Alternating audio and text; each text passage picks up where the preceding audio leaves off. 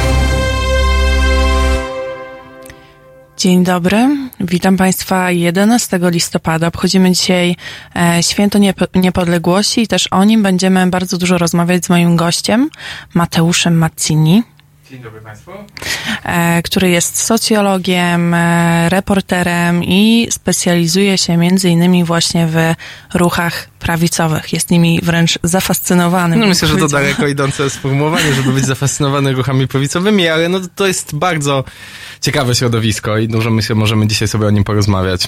Tak, myślę, że to, że to będzie ciekawa rozmowa. Oczywiście też e, zachęcamy i Państwa do dyskusji tutaj na czacie zachęcamy do, e, do telefonów, do Halo Radio.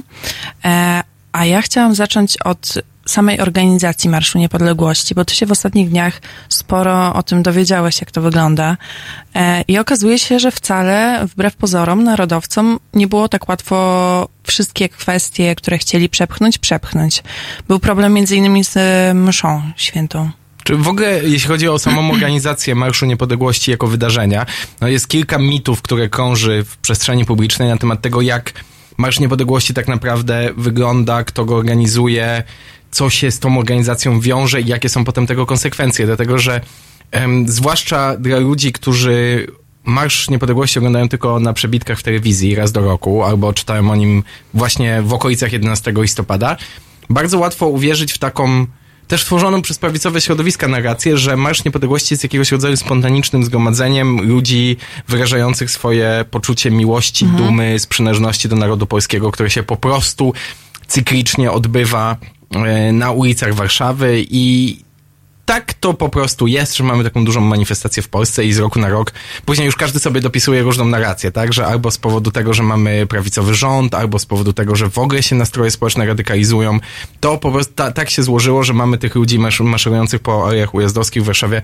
coraz, coraz więcej. więcej. i więcej. Natomiast y, mało kto sobie w ogóle zdaje sprawę, że Marsz Niepodległości to z takiego organizacyjnego punktu widzenia jest bardzo mm, szeroko zakrojone przedsięwzięcie prawne, finansowe, mm symboliczne, logistyczne i ze wszechmiar e, dopięte na ostatni guzik po to, żeby e, ta organizacja w ogóle była, znaczy organizacja tego marszu w ogóle była możliwa. I jeśli w ogóle, chodzi o, o różne aspekty, tutaj myślę, możemy też porozmawiać o tym, jak ten Marsz Niepodległości powstaje, kto go tak naprawdę robi, e, kto jest takim nieformalnym patronem, jak pewne wydatki są delegowane i tak dalej, i tak dalej, ale zacznijmy może rzeczywiście od tej mszy, bo ta msza to jest dobry, myślę, punkt wyjścia, bo on obara jeden z moich ulubionych mitów na temat polskiej prawicy, mianowicie takie założenie, też ślepo powtarzane przez wiele mediów, niestety, że polska skrajna prawica idzie jakby no. ręka za rękę przez życie z, z, polskim kościołem katolickim. I od razu nazwijmy aktorów tego przedstawienia, bo mówiąc polska skrajna prawica, to mówimy o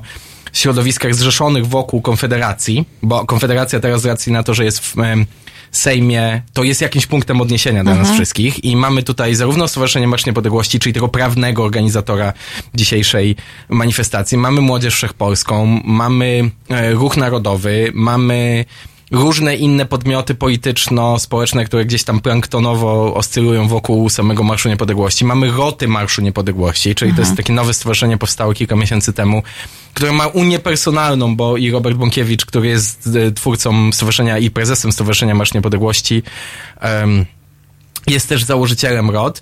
E, I to są środowiska, które no, mają, zwłaszcza w ostatnich latach, bardzo mocno nie po drodze z polskim kościołem katolickim, e, zwłaszcza z tymi najważniejszymi hierarchami tutaj w okolicach Warszawy. No właśnie, o, o, e, o co w tym chodzi? No bo e, ty dzwoniłeś, ta, ta msza się w końcu, którą oni chcieli, żeby się odbyła, koniec końców się odbyła, ale to były, że tak powiem, dużo...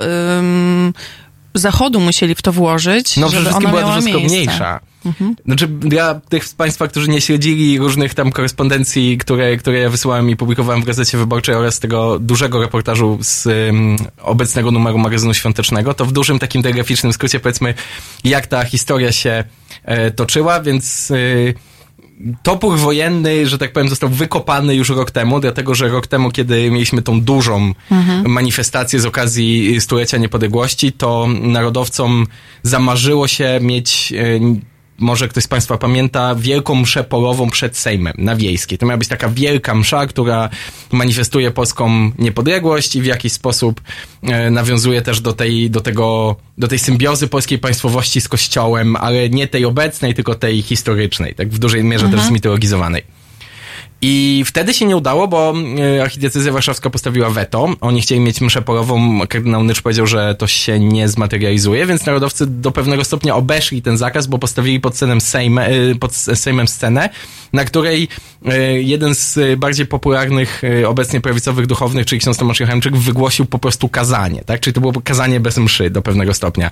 W tym roku miała być msza w rycie trydenckim, czyli tradycyjnym po łacinie z kapłanem. Gdzie ksiądz stoi tyłem. Gdzie ksiądz stoi tyłem e, przy pracy Zbawiciela. Przynajmniej taką informację podali organizatorzy. Potem się okazało, że jak organizatorzy ją podali, to natychmiast ją archidiecezja warszawska zdementowała, a na tutaj znajdującej się nieopodal naszego studia e, parafii e, przy pracy Zbawiciela zapanował wielki popłoch, bo tam stamtąd nie można było żadnej informacji wyciągnąć, aż w końcu też parafia też zdementowała tą informację. Skończy stanęło na tym, że obie strony się zaczęły obrzucać organiz- organizacyjnymi takimi E, komentarzami. Robert Bąkiewicz z, ze Stowarzyszenia Marsz Niepodległości twierdzi, że mszę zablokował kardynał Nycz i zrobił to z naruszeniem prawa kanonicznego, bo ich interpretacja jest taka, że jeżeli znajdzie się grupa wiernych, która oczekuje od parafii, czy domaga się od parafii e, odprawienia mszy w rycie trydenckim i jest też kapłan, który potrafi to zrobić, bo już nie każdy kapłan potrafi odprawić mszę po łacinie, no to wtedy parafia ma obowiązek ich zdaniem zorganizować taką mszę. E, archidiecezja warszawska twierdzi, że nie ma takiego przepisu, odpiera w ogóle te um, oskarżenia, twierdzi, że to nie jest wina kardynała Nycza, bo kardynał Nycz w ogóle nigdy się tą sprawą nie zajmował, to nigdy do niego nie dotarło, a w ogóle to ten hejt z prawicowych portali, powiedział mi e, ksiądz rzecznik e, Siwiński, jest ohydny czy, czy, czy niesprawiedliwy. No i skończyło się tak, że, że narodowcy uciekli na łono lefebrystów, czyli takiej quasi wykluczonej z kościoła, mm, quasi wykluczonego z kościoła zgromadzenia ultrakonserwatystów. Czyli to już e, nie dość, że jest na e, linii obecny tutaj e, działający w Polsce Kościół i e, narodowcy jakiś konflikt, no to jeszcze sprzymierzają się z ludźmi, którzy przez samego Jana Pawła II zostali e, z tego e, kościoła wykluczeni. Myślę, że to nie do końca jest sprzymierzanie się, to jest bardziej szukanie swojego miejsca tożsamo tożsamościowego, dlatego że to nie jest tylko kwestia polskich e, skrajnych prawicowców, narodowców czy też neofaszystów, dlatego że taki ruch odejścia od Kościoła jako instytucji, przy jednoczesnym też negowaniu totalnym Watykanu jako zwierzchnictwa pewnego rodzaju jakiegoś państwowego czy instytucjonalnego nad Kościołem, jest obecny wśród większości ruchów prawicowych w Europie. Włoscy neofaszyści, kiedy e, ja ich no powiem, odwiedzałem, tak, ale kiedy uczestniczyłem w ich zjeździe w czasie, w czasie wakacji kilka miesięcy temu, to słyszałem Brzmi dokładnie... Jak, o, jak wyjazd na obóz. E, to, to był trochę obóz przetrwania bardziej niż, e, niż, niż obóz, e, powiedzmy, powiedzmy towarzyski, ale oni mówili, używali wobec mnie tych samych argumentów. Oni też mówili, to nie jest nasz kościół, bo ten kościół, kościół się liberalizuje. Ten kościół to jest kościół, który wpuszcza między swoje szeregi szatana, więc my mamy swoją wiarę i nie będziemy jej manifestować w tym kościele, który jest kościołem dominującym. To można bardzo łatwo przyrównać do e, analizy ich podejścia do mediów, tak? Tworzymy swoje własne media, bo media mainstreamowe kłamią i są przesycone propagandą. Tworzymy własny kościół, bo mainstreamowy kościół kłamie i jest przesycony propagandą. Mhm. E, Okej, okay. a jeszcze więcej trochę może o tych mm, właśnie kulisach, jeśli chodzi o finanse, byśmy porozmawiali, bo teoretycznie, nie wiem, na przykład Andrzej, prezydent Andrzej Duda obchodzi e, swój własny, na swój własny sposób święto niepodległości. PiS też jakoś oficjalnie e, tego Marszu Niepodległości organizowanego przez środowiska skrajnie prawicowe mm, nie wspiera, ale jednak to, do, do czego ty dotarłeś, robiąc e, research do swojego tekstu, no to wychodzi, że jednak jakoś te wsparcie finansowe było zapewnione organizacjom przynajmniej współpracującym z z Marszem Niepodległości. Znaczy, na pewno, żeby odpowiedzieć na to pytanie, to trzeba bardzo szeroko zapuścić e, swoją sieć e, poszukiwań, dlatego że z, ze sprawdzenia sprawozdania finansowego Marszu Niepodległości i Stowarzyszenia Marsz Niepodległości niewiele wynika, mhm. bo ten Dokument ma, jeżeli teraz mnie pamięć nie chyba 11 czy 12 stron, to dla osoby, która regularnie sprawdza sprawozdania finansowe różnych organizacji, wie, że to jest bardzo mało. Tam jest bardzo mało danych, są po prostu e, kilka kolumn i kilka wierszy przychodów, rozchodów i tego, skąd te pieniądze się pojawiły, ale to samo Stowarzyszenie Marsz Niepodległości nie jest w żaden sposób jedynym finansowym kontrybutorem tego, tak tego wydarzenia, tak? Bo oczywiście te koszty są ogromne, bo tu trzeba zapewnić ochronę, trzeba mieć swoją pirotechnikę, najczęściej trzeba mieć swoje nagłośnienie, trzeba mieć swoją platformę, e, są jakieś koszty proceduralne z tym związane i tak dalej, i tak dalej.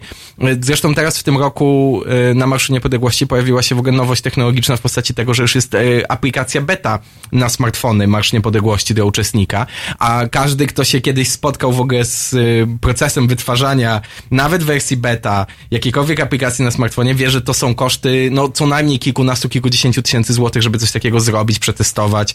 To też trwa odpowiednio długo, w związku z tym widzimy, że to jest dość szeroki proces, natomiast yy, trzeba zdać sobie sprawę, że Marsz Niepodległości jako stowarzyszenie deleguje wiele kosztów na inne podmioty. Mhm. Najlepszym przykładem tego są te słynne wyjazdy regionalne na Marsz Niepodległości, gdzie skrolując na przykład prawicowy internet czy prawicowego Facebooka, ma się e, wrażenie, że cała Polska przyjeżdża do Warszawy. Także mhm. Lubelszczyzna, Śląsk, um, nie wiadomo jeszcze jakie inne małe miejscowości, wszystkie wyjeżdżają z terenu, ale tego na przykład nie robi Marsz Niepodległości. To już robi Młodzież Wszechpolska. To jest zupełnie inny podmiot mhm. prawny. Mhm.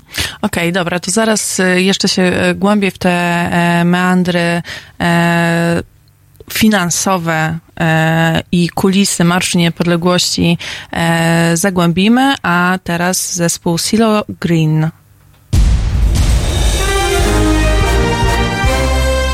W czwartek Od 17 do 19 filozoficznie, ale bez zbędnego zadęcia. Porozmawia z Państwem Natalia Wilk-Sobczak. 17-19. www.halo.radio. Słuchaj na żywo, a potem z podcastów.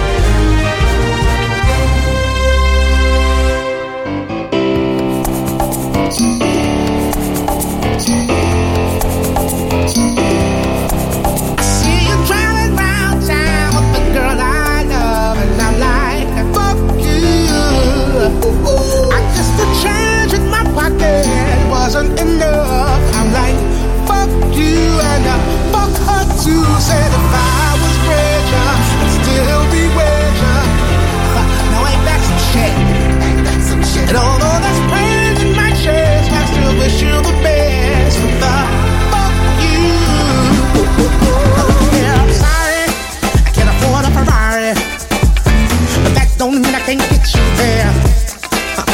I guess he's an Xbox and I'm more Atari. Mm, But the way you play your game ain't fair.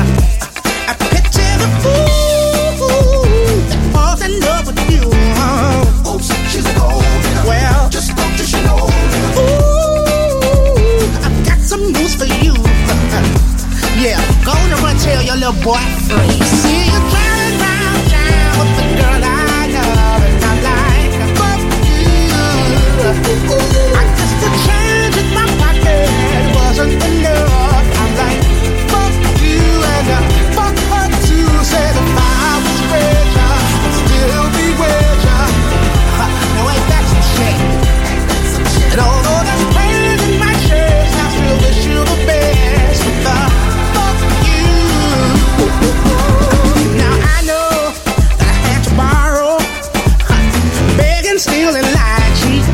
trying to keep you, trying to please ya. Just being in love with your ass ain't cheap. Nah, I picture the fool that falls in love with you. Oops, she's a gold. Well, just don't you know. Ooh, I've got some news for you. Ooh, I really hate your ass right now.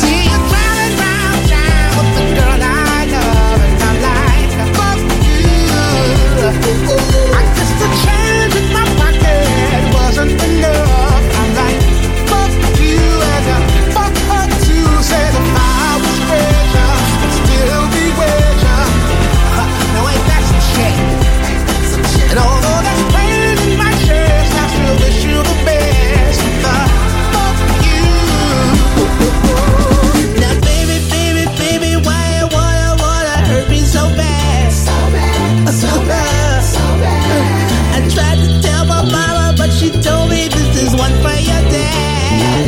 Yeah,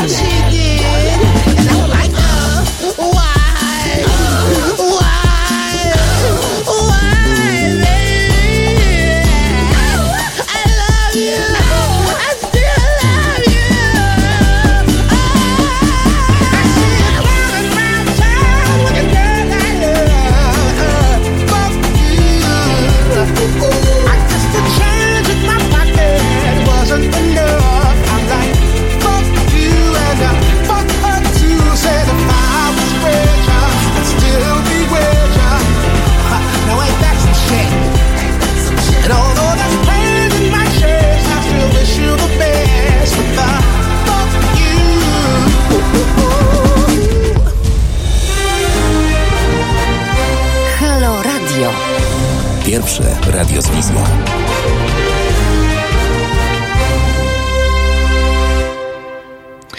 Karolina Rogaska, Państwo słuchają i oglądają Halo Radio 17.24. Ze mną Mateusz Maccini.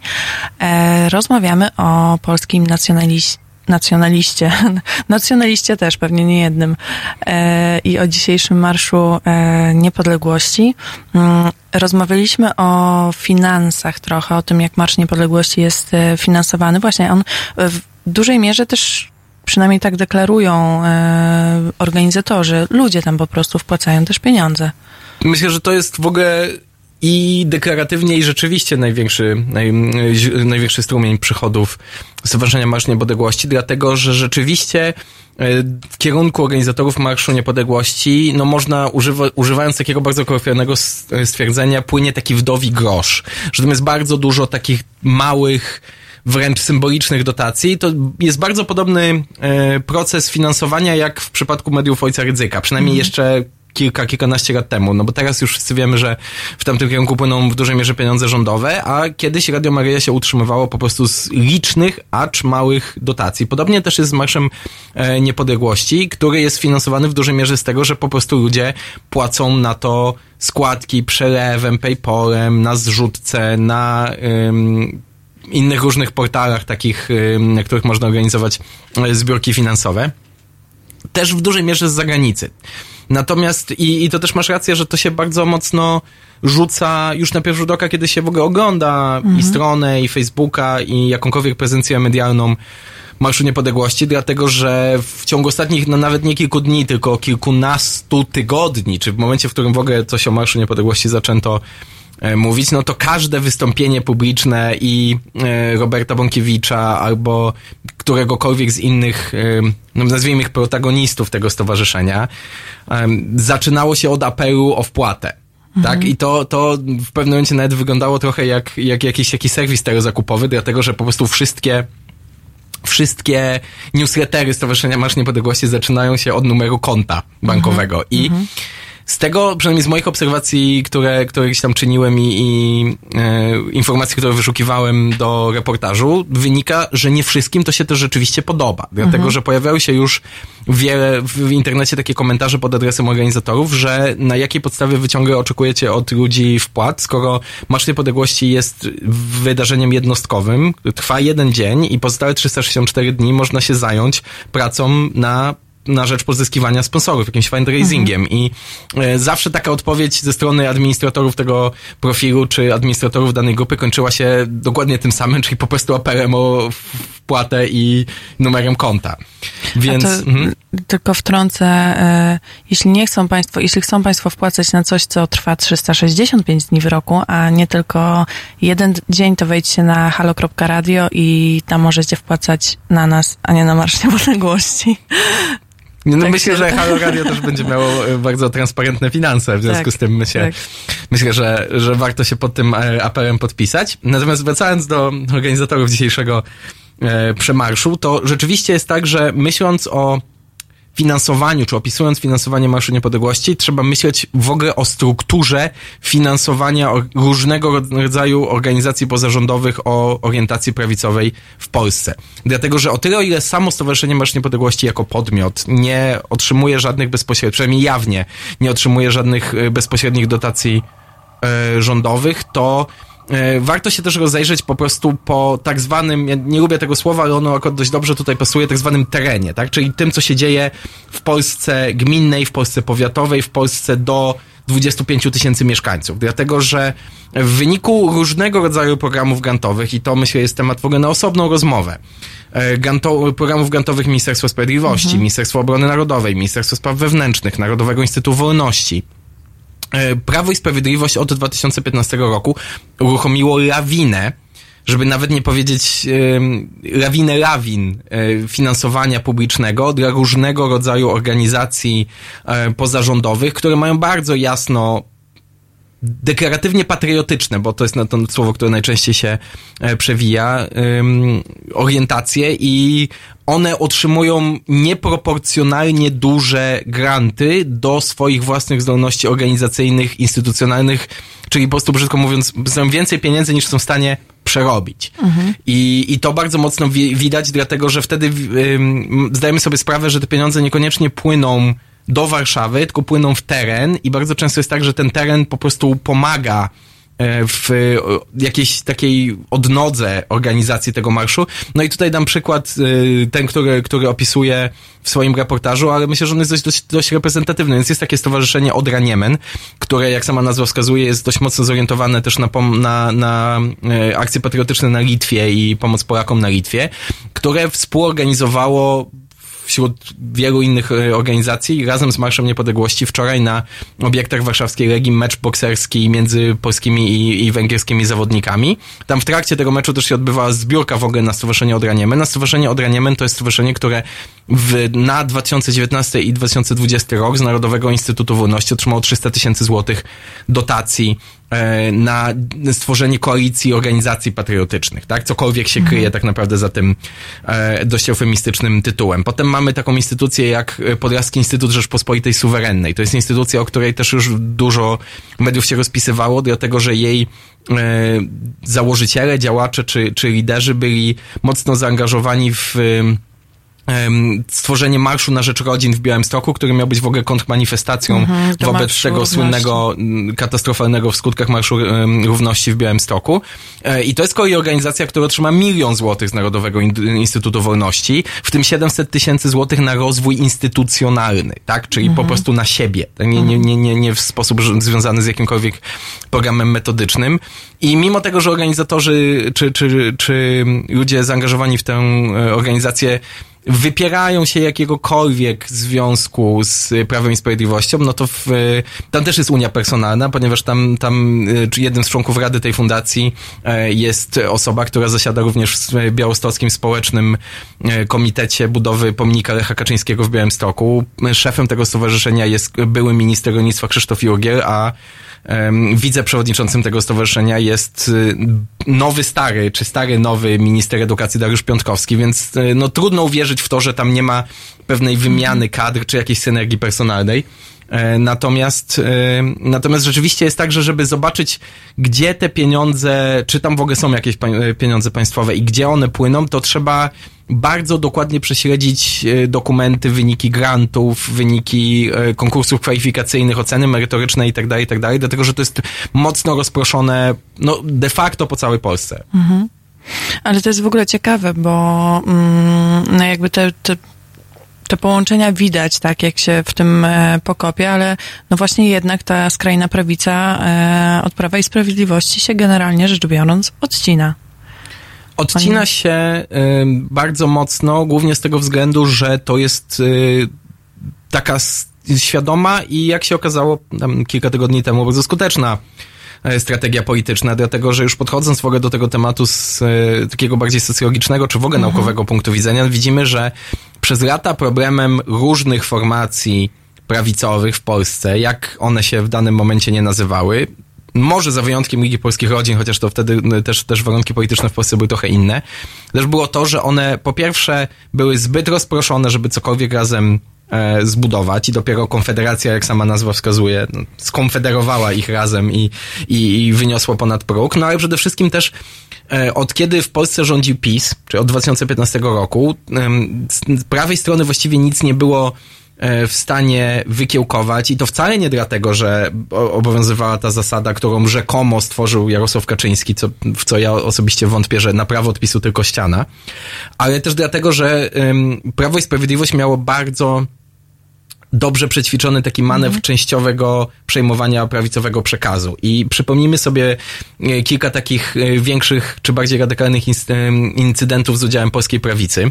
Na przykład e, to spalenie słynnej, e, słynnej, słynnego lokalu gastronomicznego w Ełku.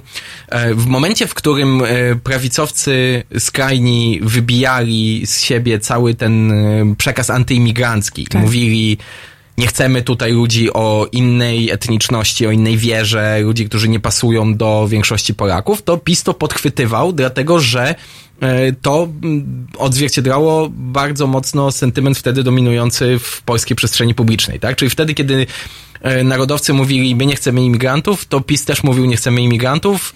Wiadomo, narodowcy już nie mieli wtedy siły przebicia. Natomiast kiedy narodowcy zrobili coś, co już PiSowi było trudno zaakceptować, na przykład kogoś pobili albo spalili komuś lokal, to wtedy jeszcze jak ministrem spraw wewnętrznych był Joachim Brudziński, bardzo mocno się od tego i, i wyraźnie odcinali, dlatego że musieli też jednocześnie przy zachowaniu swojego przekazu, dbać o tego świeżo odbitego wyborcę centrowego, tak? Pamiętamy, jaki był przepływ wyborców z Platformy do PiSu w 2015 roku. Tych ludzi, którzy nie byli aż tak radykalni, trzeba było jakoś przy sobie e, zatrzymać, a przynajmniej ich nie zniechęcić na starcie. W związku z tym narodowcy nie mogli się z całością przebić.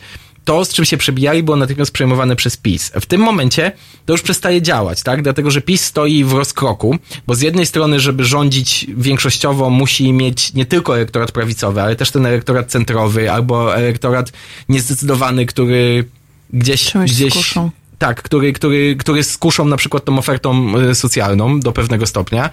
I warto, warto sobie wtedy po prostu zdać sprawę, że narodowcy y, się odcinają z PiSu, dlatego że narodowcy przynajmniej są konkretni. Narodowcy się nie muszą też na przykład liczyć z Unią Europejską, w związku z tym mogą jasno wylać cały ten antyimigrancki pomyj na, y, na scenę publiczną. Właśnie e, kwestią mm, bycia e, przeciw Unii Europejskiej, to dzisiaj sobie czytałam pewne rzeczy i w ogóle się nad tym zastanawiałam, ale o tym e, za chwilę teraz e, Stevie Wonder dla nas zaśpiewa Master Blaster.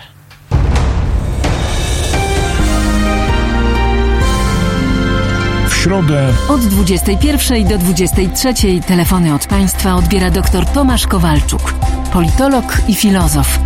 Rozmowa, dialog, zrozumienie i żadnej agresji. 21-23.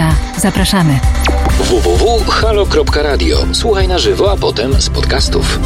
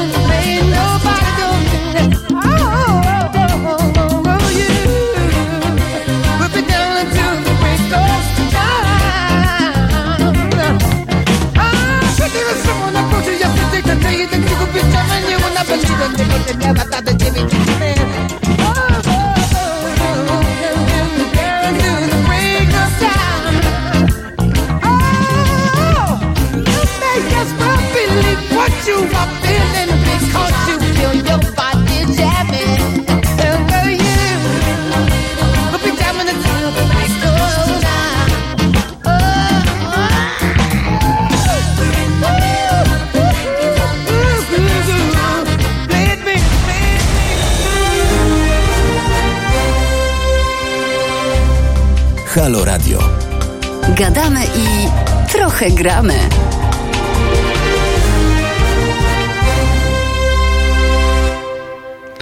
Siedemnasta czterdzieści jeden. Ze mną w studio Mateusz Mazzini. Rozmawiamy o skrajnej prawicy w Polsce. E, Jeśli Państwo chcieliby coś e, dodać, podzielić się jakąś refleksją z nami, e, mogą Państwo dzwonić pod numer 22 39 059 22. E, Zapraszam też do pisania na czacie. Ja tutaj obserwuję.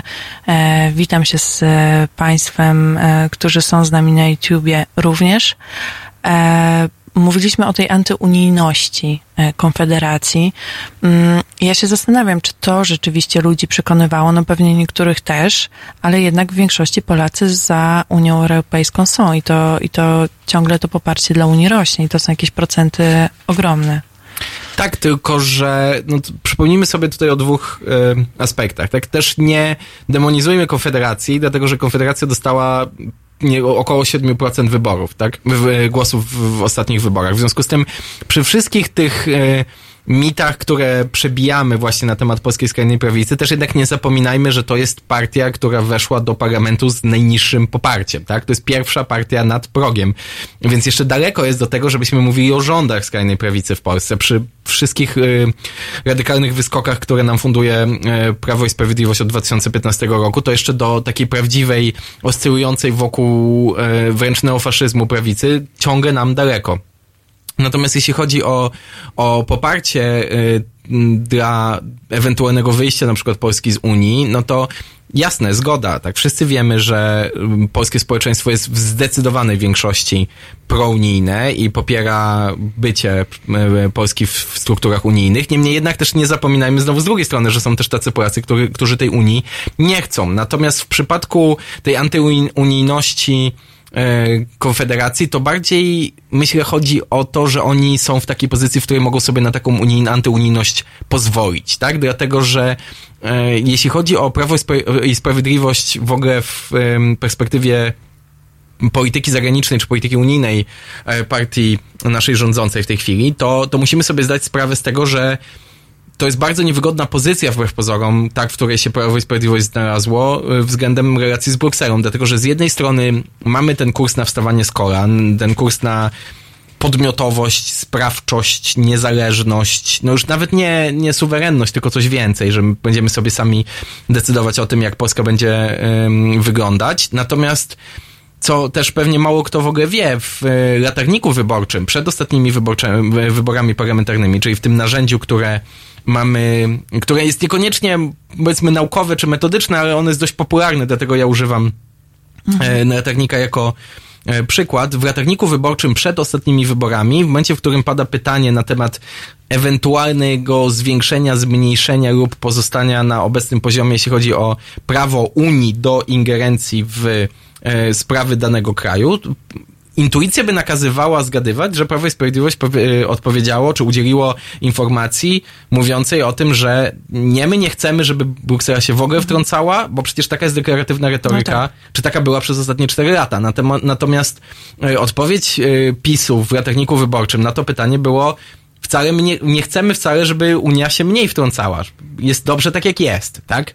Więc y, Prawo i Sprawiedliwość doskonale sobie zdaje sprawę, że musi pogodzić ten deklaratywny kurs na podmiotowość z prounijnością Polaków. Natomiast y, Konfederacja z Unią się w żaden sposób nie musi liczyć, tak? Konfederacja w żaden sposób, nawet, Konfederacja już nawet nie ma y, europosłów, tak? Bo wszyscy pamiętamy, że to ledwo, ledwo spadła już pod próg. się Korwin cieszył, już się witał z gąską, a. I już te memy powstawały i, i w sumie chyba ten mem z Januszem Korwin-Mikke, który cieszy się do 4,95%, a potem jego minka się robi bardzo smutna, jest chyba najlepszym, najlepszą manifestacją ostatnich w ogóle miesięcy w polskiej polityce.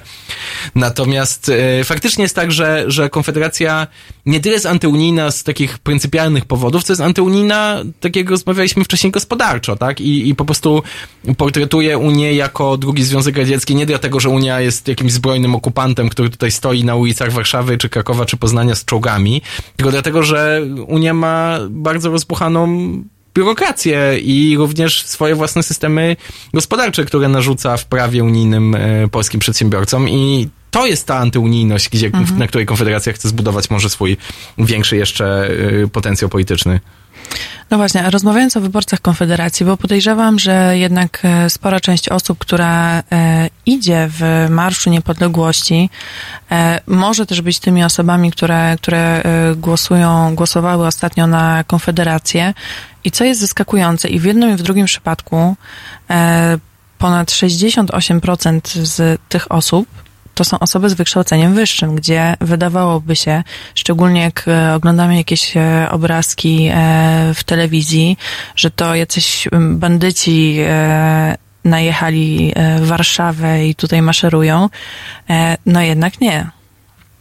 Jednak nie i myślę, że to jest w ogóle przyczynek do jeszcze szerszej dyskusji, czyli do tego, jak bardzo zmienia się w Polsce demografia wyborcza, co jest już dość mocno e, odzwierciedlone w różnego rodzaju badaniach jakościowych i ilościowych prowadzonych przez polskich socjologów i politologów i, i również przedstawicieli innych nauk społecznych. Ale faktycznie, e, jeśli chodzi o samą demografię Marszu Niepodległości, to ona jest wbrew pozorom bardzo dobrze e, zbadana i ja tutaj się regularnie posiłkuję tymi badaniami, które w, pod auspicjami Instytutu Filozofii i Socjologii Polskiej Akademii Nauk i przy wsparciu Centrum Badań nad Uprzedzeniami Uniwersytetu Warszawskiego prowadzą e, Małgorzata Łukianow i Piotr Kocyba e, w Instytucie Socjologii w Panien przy, e, w Pałacu Staszica przy krakowskim Przedmieściu.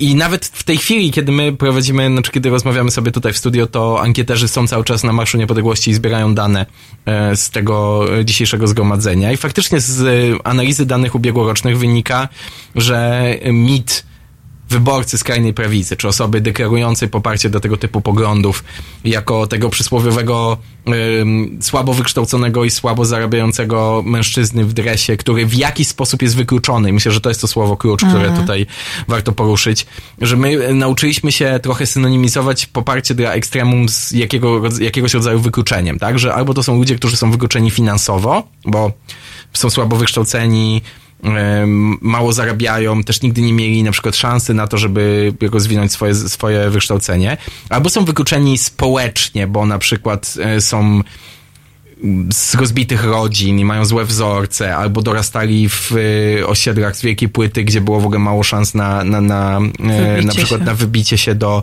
większego miasta, czy, czy na ym, uczelnię wyższą.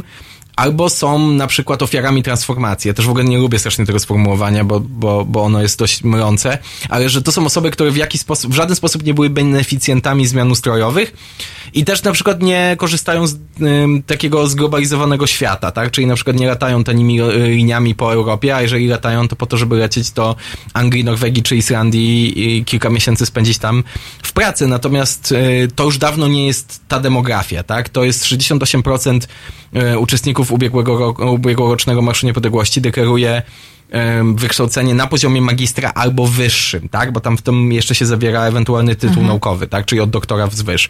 Mamy e, medianę, czyli ten środkowy wynik e, wynagrodzenia miesięcznego netto na poziomie 4000 złotych netto. No, to E, jest- Jeśli chodzi o, to jest bardzo wrażenie. dużo, to jest bardzo dużo, to jest, to jest ponad 1000 złotych więcej niż wynosi mediana w ogóle gusowska dla całego polskiego społeczeństwa, tak? E, Średni wynik, wiadomo, że średni wynik trochę bardziej zaburza, bo, bo No mm, ciężko to ocenić statystycznie, ale średni wynik wynosił, jeżeli teraz nie, nie mylę, coś w okolicach 5300 złotych Tak. netto, tak? Więc e, poza tym jeszcze mamy e, znowu demografia. To są przede wszystkim ludzie między 20 a 55 rokiem życia, tak? Więc to wcale nie jest tak, że tam idą jacyś emeryci i weterani, albo nie wiadomo jakie nastolatki, które akurat przechodzą przez ten intelektualny korwinizm i, i się deklarują jako e, zwolennicy Janusza Korwin-Mikke. Tylko to są w pełni świadomi ludzie. Jakbyśmy popatrzyli tak naprawdę na to, kto idzie w tym Marszu Niepodległości, to taka surowa pocztówka e, raczej pokazywałaby rodzinę z dwójką dzieci, której, o której byśmy popularnie powiedzieli, że no dobrze im się powodzi, tak? Czyli jednak rodziny z dziećmi. Nie, nie ma co wyśmiewać tej, e, tego, że tak politycy PiSu, na przykład Mateusz Morawiecki w zeszłym roku mówił, że to rodziny z dziećmi głównie w, marszu uczestniczyły. Czyli tak rzeczywiście jest, bo często ludzie mówią, no nie, to pewnie jedna rodzina z dzieckiem się trafiła. Nie, nie, nie, to akurat jest bardzo rodzinne wydarzenie, również właśnie z tego względu, że tam bardzo mocno organizatorzy kładą nacisk na takie międzypokoleniowe więzi, tak? To wielu, wielu ludziom w Polsce tego y, bardzo mocno brakuje, bez względu na to, czy my mówimy o ludziach o poglądach lewicowych, centrowych, czy prawicowych, czy jakichkolwiek y, skrajnych. Ale Marsz Niepodległości jest takim miejscem, w którym najczęściej można zamanifestować jedną tą rzecz, co do której się wszyscy albo zgadzamy, albo przynajmniej deklaratywnie mamy ją wspólną, czyli naszą przynależność narodową, tak? tak? Jak my ją rozumiemy, to już jest wtórne, tak? I, I jakie są sposoby jej manifestacji, to też jest wtórne. Natomiast rzeczywiście mamy jakiś wspólny mianownik w tym, że wszyscy moglibyśmy dzisiaj świętować, bo się cieszymy z tego, że mamy swój kraj od 101 lat. Natomiast... y, Natomiast to, że organizatorzy akurat zbijają na tym mocną, e, mocną em, polityczną e, fortunę, tak byśmy to, to może e, opisali, to już jest e, kwestia tego, jak ta międzypokoleniowa więź jest e, opisywana, tak?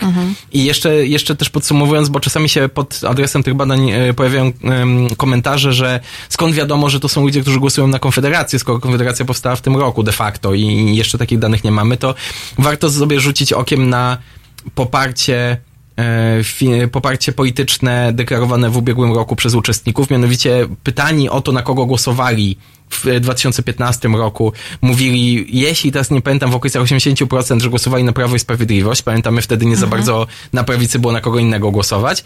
Natomiast rok temu pytani, na kogo by zagłosowali w tym roku, to ta liczba już spadała z 80 do nieco ponad 50%, tak? Czyli mamy prawie 20 kilka punktów procentowych tego ciastka, które gdzieś się przesuwa, bo jest niezadowolone z tego, co się e, z pisem stało. Raczej się nie przesunie w kierunku centrum, tylko bardziej na prawo. Ja, w ogóle dla mnie to jest, no właśnie, to jest ten moment, kiedy można zadeklarować jakby to, że cieszymy się z odzyskania niepodległości. No i podejrzewam, że większość e, Polaków się z, z, z tego powodu bardzo mocno cieszy.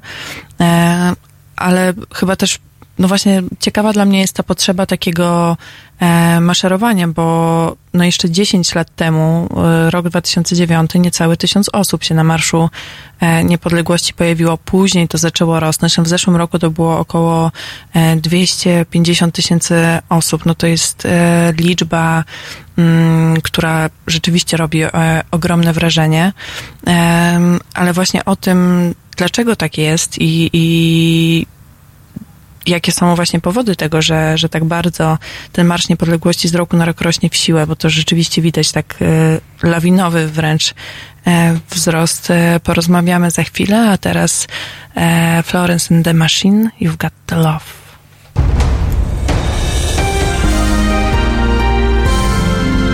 W czwartek Od 19 do 21. Nonsensy otaczającej nas rzeczywistości przefiltrowane przez swoją biedną głowę przedstawi Państwu Tomek Końca. 19.21. www.halo.radio. Słuchaj na żywo, a potem z podcastów.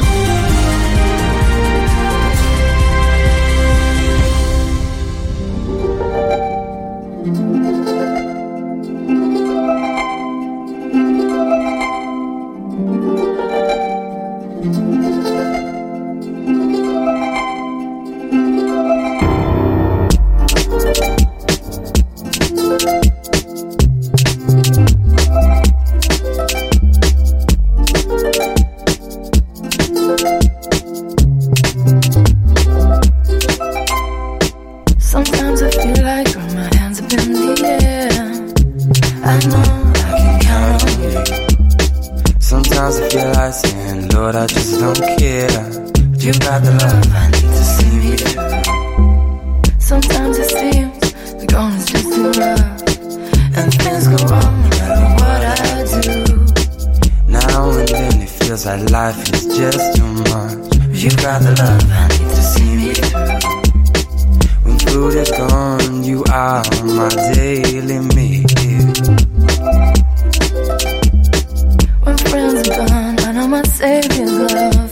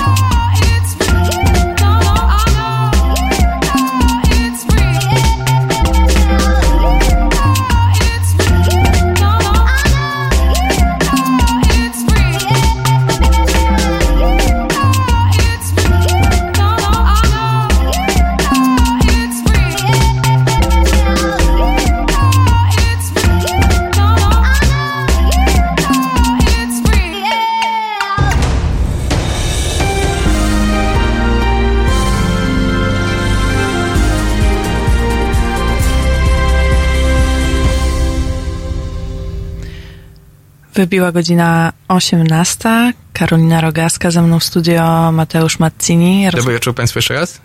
Rozmawiamy o skrajnej prawicy, o nacjonalistach, e, o dzisiejszym Marszu Niepodległości, ale też o tych, e, które odbyły się w poprzednich latach.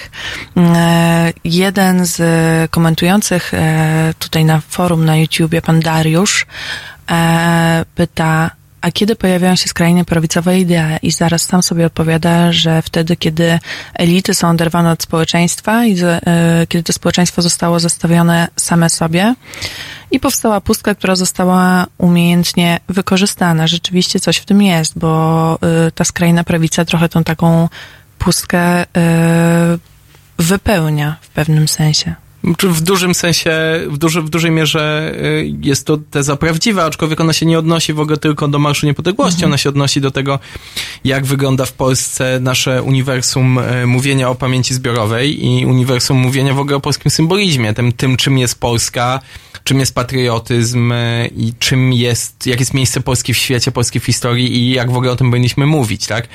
I faktycznie możemy tutaj wrzucić wiele kamyczków do ogródka poprzednich rządów, tych liberalnych, tych centrolewicowych, tych postkomunistycznych, e, które e, nie zrobiły nic, in, nic, żeby nie tylko e, zapobiec powstaniu tej pustki, o której sama powiedziałaś, ale też, e, żeby ewentualnie już później tą powstałą pustkę zasypać. No i myślę, że tutaj taką najbardziej ikoniczną e, manifestacją tego jest e, fakt, że e, w Polsce nigdy czwa, e, świętem państwowym zadeklarowany nie został 4 czerwca, tak? I Mhm. myślę, że wokół tego czy 4 czerwca, czy 11 listopada, moglibyśmy e, stworzyć ogromną w ogóle dyskusję o tym, czym jest patriotyzm, z udziałem w ogóle największych tutaj polskich e, autorytetów nauk społecznych, czy publicystyki, czy historii, czy, czy świata publicznego, dlatego że mogliśmy to zadekretować, tak? To jest jeden z tych niewielu aspektów w ogóle pamięci zbiorowej, symbolizmu, czy takich miękkich tematów, które się da jakoś prawnie zapisać. Można było przy wszystkich postsolidarnościowych rządach, które z jednej z drugiej strony wyszły z okrągłego stołu, można było po prostu ustanowić 4 czerwca świętem państwowym i ja zawsze mówiąc e, o tym przykładzie e, zachęcam wszystkich państwa też słuchających do zrobienia sobie takiego prostego e, intelektualnego ćwiczenia. Co by się stało, gdybyśmy mieli rzeczywiście e, 4 czerwca św- święto państwowe. Tak więc po pierwsze to jest czerwiec, a nie listopad, tak? Więc nie mamy święta państwowego, Mhm. kiedy jest zimno, ciemno o 16 i najczęściej pada i w ogóle nikomu się nie chce wychodzić z domu, tylko mamy święto w momencie, w którym możemy to w jakiś sensie y, sobie porównać do tego, co robią Amerykanie 4 lipca, albo co robią Francuzi na rocznicę y, wyburzenia y, Bastylii 14 lipca. To jest ładna pogoda, to jest już końcówka roku szkolnego, w związku z tym też ewentualnie można dzieci ze szkoły zabrać. Tu my się wszyscy śmiemy, ale to są bardzo takie praktyczne sposoby manifestowania pewnych postaw społecznych, które potem budują ogólnospołeczną tożsamość, tak? Więc takiego prostego wręcz logistycznego punktu widzenia. No lepiej mieć święto państwowe w czerwcu niż w listopadzie, bo po prostu bardziej się chce wtedy cokolwiek świętować. E, również z tego powodu, że się zbliżają wakacje, czy jest ładna pogoda. Witaminy D więcej w organizmie, człowiek ma więcej energii. To- Otóż to. I, I to są naprawdę rzeczy, które później mają przełożenie na, na to, jak my się zachowujemy względem nas, naszych świąt publicznych. Y, Na pewno w momencie, w którym ym, powiedzmy na przykład jeden z rządów Donalda Tuska zadekretowałby 4 czerwca świętem państwowym, e, a przecież to jest jak najbardziej zgodne z rodowodem intelektualnym i politycznym tych formacji, które, które wtedy rządziły, no to wiadomo, że nikt przy zdrowych zmysłach by wtedy tego 4 czerwca już na powrót nie skasował, bo zobaczmy, co się w Polsce stało z e, dniem wolnym na Trzech Króli. Nasze społeczeństwo się może laicyzować, możemy mniej chodzić do kościoła, ale już nikt nie pozwoli odebrać wolnego na Trzech Króli, e, dlatego że po prostu ludzie się łatwo przyzwyczajają przyzwyczajają do dni e, wolnych. E, Natomiast ostatnim aspektem, który warto tutaj poruszyć, jest to, że gdybyśmy mieli święto państwowe 4 czerwca, to ym, ciężej by było y, rządzącym Prawa i Sprawiedliwości jakąkolwiek narrację o 4 czerwca w ogóle podważać, tak? Bo przecież nie mogliby wyjść 4 czerwca na święto państwowe i powiedzieć, świętujemy dzisiaj powód do wstydu, tak? Albo świętujemy dzisiaj powód, y, moment zdrady narodowej. Mhm. E, ja widzę, że ktoś tu do nas dzwoni. Pan Jacek, dzień dobry. Dzień dobry, pan, Dzień panie dobry. Jacku. Dzień, dzień dobry, Jacek z Warszawy. Dzień Bardzo dobry. ciekawa dyskusja. Chciałem się przyłączyć. Otóż ja mam taki problem, że jak najbardziej mam jakby serce z lewej strony i em, zależy mi na spokoju społecznym i tego typu lewicowych poglądach, a jednocześnie pracuję w dziale e, w branży IT. Wokół mnie spotkałem mnóstwo ludzi zarabiających dobre, przyzwoite pieniądze, często prowadzących jedno, e, jednoosobową działalność gospodarczą. I chodzi o to, że oni często głosowali właśnie na Konfederację. I teraz według, y, to chyba opracowała Gazeta Wyborcza, oni, Konfederacja dzieli się na dwie grupy. Jedna to są e, korwiniści, czyli libertarianie, można powiedzieć, a druga rzecz to są nacjonaliści, znaczy narodowcy. No. I to, co zauważyłem, to jest to, że mimo tego, że tak powszechnie, to co Państwo mówili zresztą, że ludzie wykształceni, dobrze zarabiający, prowadzący, prowadzący własną działalność, często e, wręcz bali się, mimo, jakby chcąc głosować na PiS, widzieli, co się dzieje, podnoszenie podatków nas czeka i tak dalej, więc oni uciekli jeszcze bardziej na prawo w kierunku tych libertarian, którzy obiecują zniesienie podatków PIT-u, czyli jeszcze więcej pieniędzy dla tych e, dobrze zarabiających przedsiębiorców. Niestety, dostając dużo głosów, wydając na libertarian, tak naprawdę weszli narodowcy.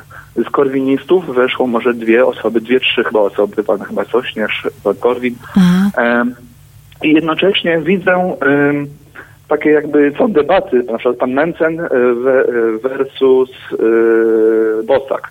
I tam widać, jak bardzo są niespójne ich poglądy. Ta konfederacja jest taką zbitką jakby na prawo odrzutków, ale oni są jakby, znaczy nie odrzutków, na, to, na prawo jeszcze jakby odpisu, ale oni są niezbyt zgodni. I chodzi mi o to, że chcąc głosować na teoretycznie libertariańskie poglądy, nagle się okazuje, że dodatkowy bonus dostają właśnie narodowcy, którzy wręcz mają przeciwne poglądy, chcą mieć więcej państwa w państwie, chcą mieć kontrolę, co, no i to jest taka mieszanka, właśnie ciężko ją zrozumieć, a jednocześnie ciężko mi znaleźć dobrą debatę, e, dobrze uargumentowaną, dlaczego ten libertarianizm, który jest tak atrakcyjny dla młodych ludzi, kiedy słyszymy, że w Anglii głosują, wszyscy chcą być sami, sami self-made men tak zwani, Jednocześnie wiadomo, że to nie, znaczy wiadomo, no, dają na przykład przykład Chile, pokazuje, że to niezbyt działa. Z drugiej strony przykład Hongkongu pokazuje, że może to działa. Więc tutaj możliwe, że dużo wyborców nie jest zdecydowanych na narodowców, na takie właśnie, przecież wiadomo, 11 listopada łączy, ale na takie właśnie bardziej libertariańskie podejście do konfederacji i do tej prawej strony. Jakby. Tylko to chciałem dodać, z chęcią wysłucham dyskusji i argumentów z Państwa e, strony, jak, jak Bardzo, można ten problem ugryźć. bardzo, bardzo dziękujemy, Dziękujemy, za telefon. dziękujemy. E, Mateusz, co o tym sądzisz? Jeszcze mm, padło Chile tutaj, w którym to, też jest twoja działka, że tak powiem, e, te, te e, kraje, więc e, no to tak dodaję tylko. Co o tym sądzisz? Co pan Jacek nam powiedział? myślę, że, że jakbyśmy chcieli rozmawiać o utopii neo, neoliberalizmu, jaką jest społeczeństwo chilijskie po upadku dyktatury, to byśmy musieli zrobić dwa programy jeszcze osobne, więc może w może przyszłości. w przyszłości i kiedyś przy, przy, przy innej okazji. Natomiast jeśli chodzi w ogóle o ten bardzo widoczny na pierwszy rzut oka eklektyzm, który dominuje rzeczywiście w e, Konfederacji, to on jest deklaratywnie i tak etykietkowo e, jak najbardziej prawdziwy, natomiast e, myślę, że tego nie należy rozpatrywać jako sprzeczności, tak? I nie należy w tym widzieć e, rzeczy, które są ze sobą niekompatybilne, tylko bardziej myśleć o tym, że są pewne rzeczy, które po prostu jednym przestają przeszkadzać, bo inne rzeczy biorą, inne argumenty są ważniejsze i biorą górę. Dlatego, że e, kwestią poparcia Konfederacji przez klasę średnią nie jest tylko i wyłącznie fakt tego, że Konfederacja proponuje, ma ten, tak jak, tak jak nasz słuchacz e, wtrącił, ten aspekt libertariański, ten korwinistyczny, e, polski taczeryzm. Oni tak lubią o sobie mówić, że e, neoliberalizm, niskie podatki, wolność gospodarcza i, i, i tego typu hasła. Przede wszystkim ludzie z klasy średniej, zamożni, czy tam dobrze usytuowani, przedsiębiorcy, ludzie, którzy prowadzą jednoosobowe działalności gospodarcze albo małe i średnie przedsiębiorstwa, a z takich ludzi przede wszystkim się rekrutuje polska klasa średnia, e, nie głosują na e, Konfederację tylko i wyłącznie dlatego, że Konfederacja ma dobry e, przekaz merytoryczny, tylko że przede wszystkim Konfederacja stawia i to i ta narodowa, i ta korwinistyczna stawia jako jedyna formacja polityczna klasę średnią w centrum swojego przekazu. Tak? Zróbmy sobie taki sprint przez polską politykę. Mamy lewicę, która niejako z definicji swój przekaz buduje i kieruje do mniejszości, tak? W przypadku akurat polskiej lewicy to są głównie mniejszości tożsamościowe, bo to są e, mniejszości seksualne albo kobiety, albo imigranci, czy osoby w ogóle o innych, e, czy ateiści, czy w ogóle nie, nie pasujące tak symbolicznie do większości polskiego e, społeczeństwa. Potem mamy PSL, który jest tradycyjnie zorientowany na wieś. Mamy PiS, który tę klasę średnią pałuje po głowie od czterech lat, bo zapowiada podniesienie płacy minimalnej, zamyka sklepy w niedzielę, e, daje szereg ulg takich, które są e, antyprzedsiębiorcze, tak na dobrą sprawę. E, Niewiele w ogóle wnosi do, do samej debaty o, o stanie polskiej przedsiębiorczości, takiej tej małej i średniej. No i mamy platformę, tak? W różnych tam postaciach, powiedzmy, koalicyjno-obywatelskich i tak dalej, i tak dalej.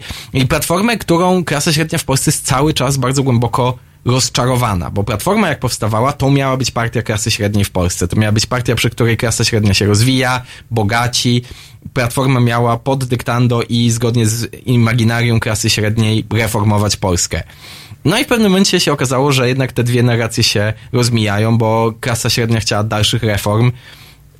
Słusznie czy niesłusznie, to to już nie mnie w tej chwili oceniać i to jest temat na osobną dyskusję, ale tych reform chciała, Platforma kraju nie reformowała, bo była polityka ciepłej wody e, w kranie. I w tym momencie mamy nie PiS, nie PSL, nie Platformę, nie Lewicę, a rzućmy okiem teraz na, na, na program Konfederacji. Program Konfederacji stawia klasę średnią w centrum i nawet jeżeli on jest miejscami rzeczywiście niespójny, bo on gdzieś tam łączy powiedzmy protekcjonizm gospodarczy i jakieś interwencje z tym libertariańskim podejściem Korwina i z jednej strony mówi wyrzucimy Ukraińców z polskiego rynku pracy, a przecież każdy, kto wie, jak wygląda polska gospodarka, wie, że wyrzucenie Ukraińców doprowadziłoby do krachu gospodarczego, bo po prostu w tej chwili nie bylibyśmy w stanie, wiele sektorów polskiej gospodarki stałoby się niewydolnych z powodu rąk, braku rąk do pracy.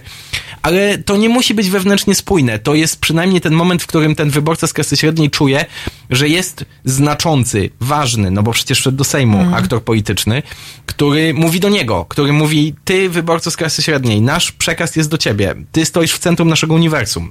I to jest właśnie ten moment, w którym klasa średnia nie do końca może się wgłębia, tak? Albo nie do końca się y, interesuje tym, jakie są szczegóły tego programu, ale widzi, że ten program jest do nich skierowany i on przynajmniej w części jest zaspokojeniem, czy odpowiada na, na, na, na potrzeby e, tych ludzi, w związku z tym e, to wystarcza. A przy okazji to, że wielu ludziom przestały przeszkadzać wypowiedzi antysemickie, czy poglądy em, rasistowskie, czy elementy, które dość jasno zahaczają o, o różne hybrydy neofaszyzmu e, w dzisiejszych czasach, też jest znak tego, że się po prostu Konfederacja sprofesjonalizowała, że się wygładziła, że weszła w garnitur, wyskoczyła z dresu, e, założyła e, ładny błyszczący krawat, poszła do telewizji i mówi bardziej okrągłymi zdaniami. Zresztą to najlepiej podsumuje zresztą słowo Roberta Winnickiego z e, wieczoru wyborczego Konfederacji, kiedy Konfederacja już wiedziała, że wchodzi do Sejmu, to wtedy e, e, Robert Winnicki powiedział, nasza wizja to jest e, nowoczesne państwo w tradycyjnej formie.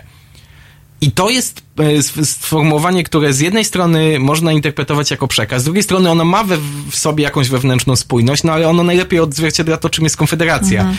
Ona jest wewnętrznie niespójna, ale na pierwszy rzut oka jest bardzo atrakcyjna dla tego wyborcy, do którego już nikt po prostu nie mówi. No przychodzą tak, ładnie, y, to prawda, teraz ładnie uczesani panowie w garniturach. To rzeczywiście to jest chyba taka tendencja też na całym świecie, gdzie ruchy prawicowe zyskują na sile, że one po prostu zauważają ludzi, którzy do tej pory e, przez lewicę czy szeroko rozumiane centrum były pomijane. E, o tym jeszcze za chwilę trochę porozmawiamy, a teraz Empire of the Sun.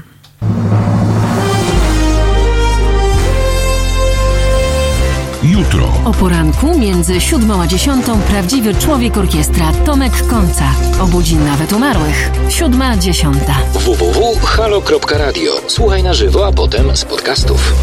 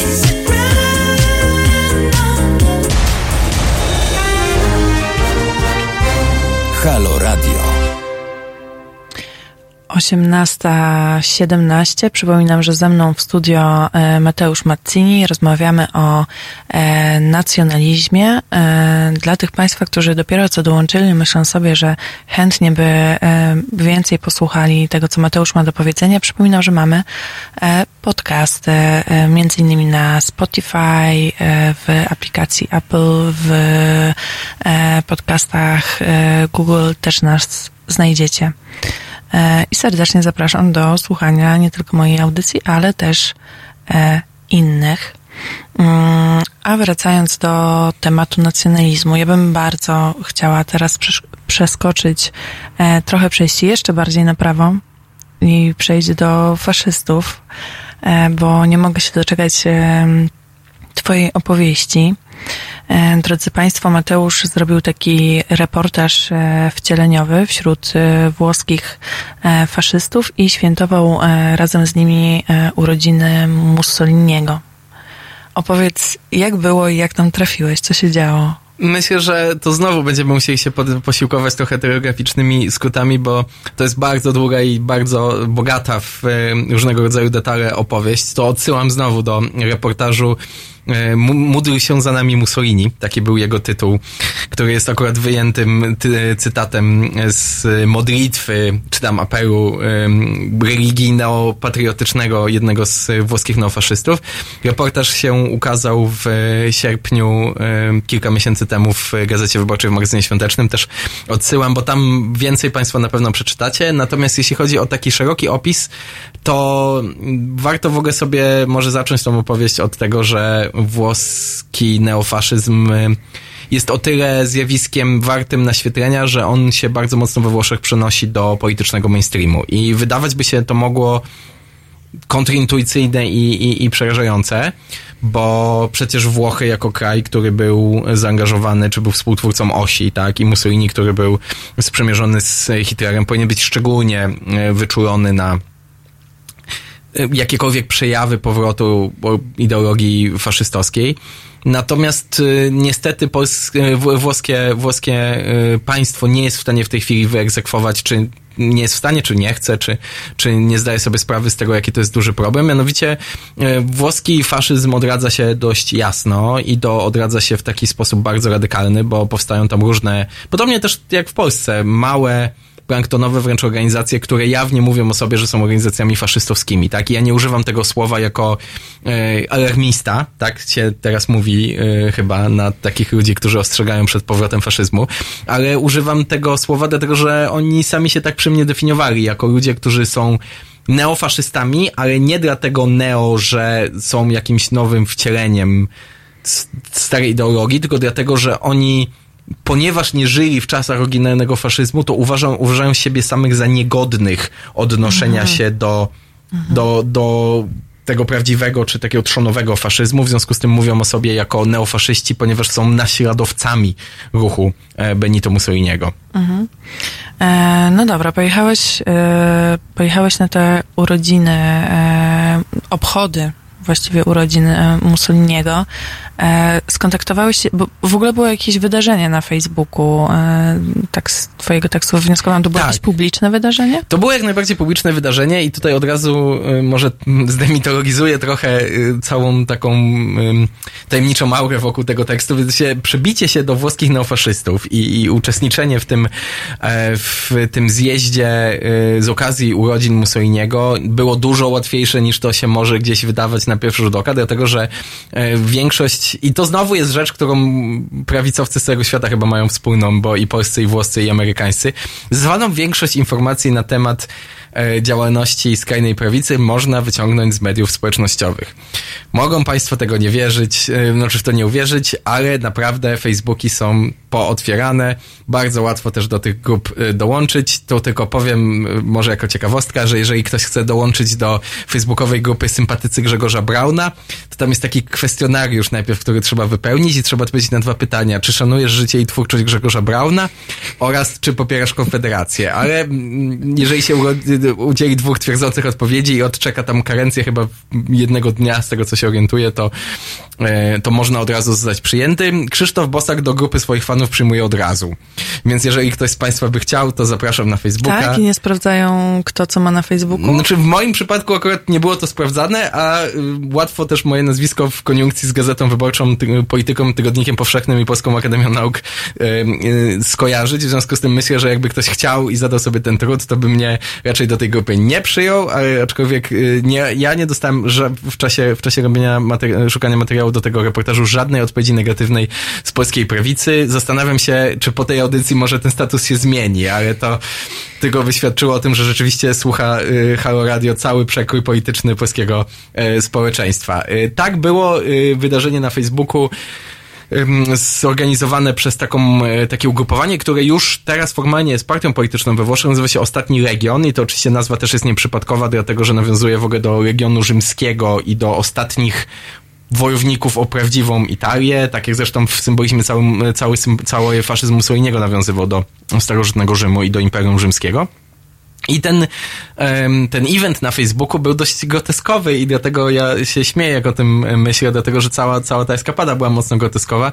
Mianowicie na takim plakacie namalowanym w jakiejś starej edycji Painta z psionką Comic Sans było zaproszenie na... na celebrację urodzin Mussoliniego w Predappio. To jest rodzinę, mi- rodzinna miejscowość e, Benito Mussoliniego w e, środkowych Włoszech, 90 km na, na południe od Bolonii. Oni się tam zbierali i pierwszą część dnia poświęcili na takie formalne, komemoratywne obchody, zejście do um, krypty rodziny Mussolini, która jest tylko trzy razy do roku otwierana na urodziny, na rocznicę śmierci i na rocznicę Marszu na Rzym.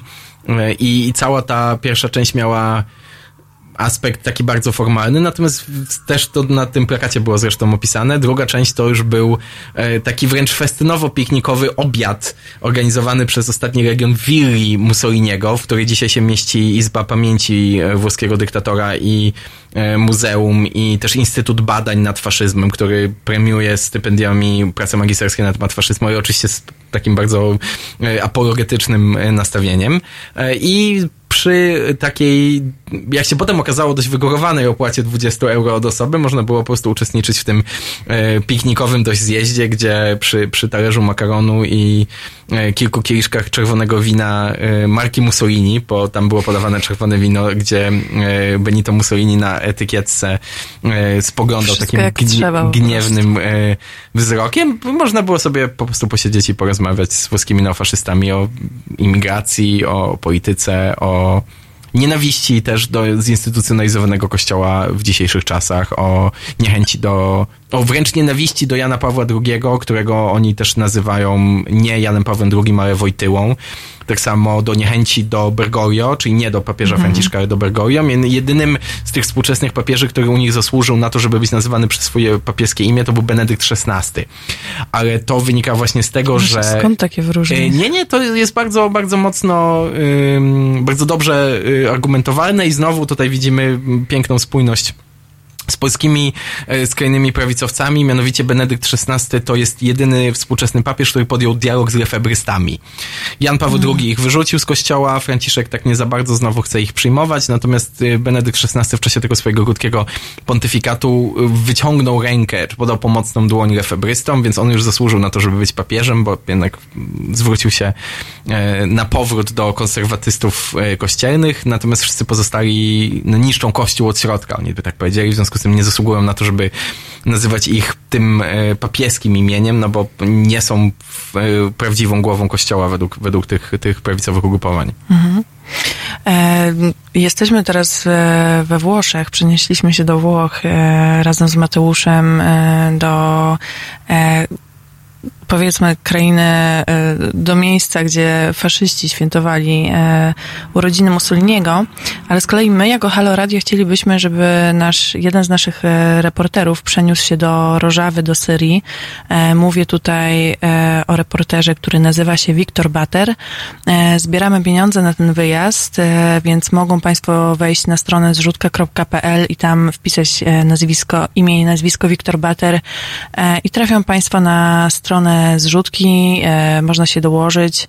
E, Chcemy, żeby nasz e, reporter tam pojechał, ponieważ chcemy światu opowiedzieć o tym, co się e, w Syrii dzieje. Większość dziennikarzy stamtąd e, wyjechała, a nie dzieje się tam dobrze.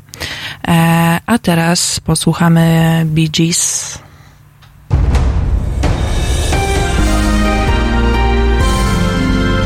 Dziś Między 19 a 21 dziennikarz śledczy Tomasz Piątek i tajemnice sługusów Moskwy z polskimi paszportami.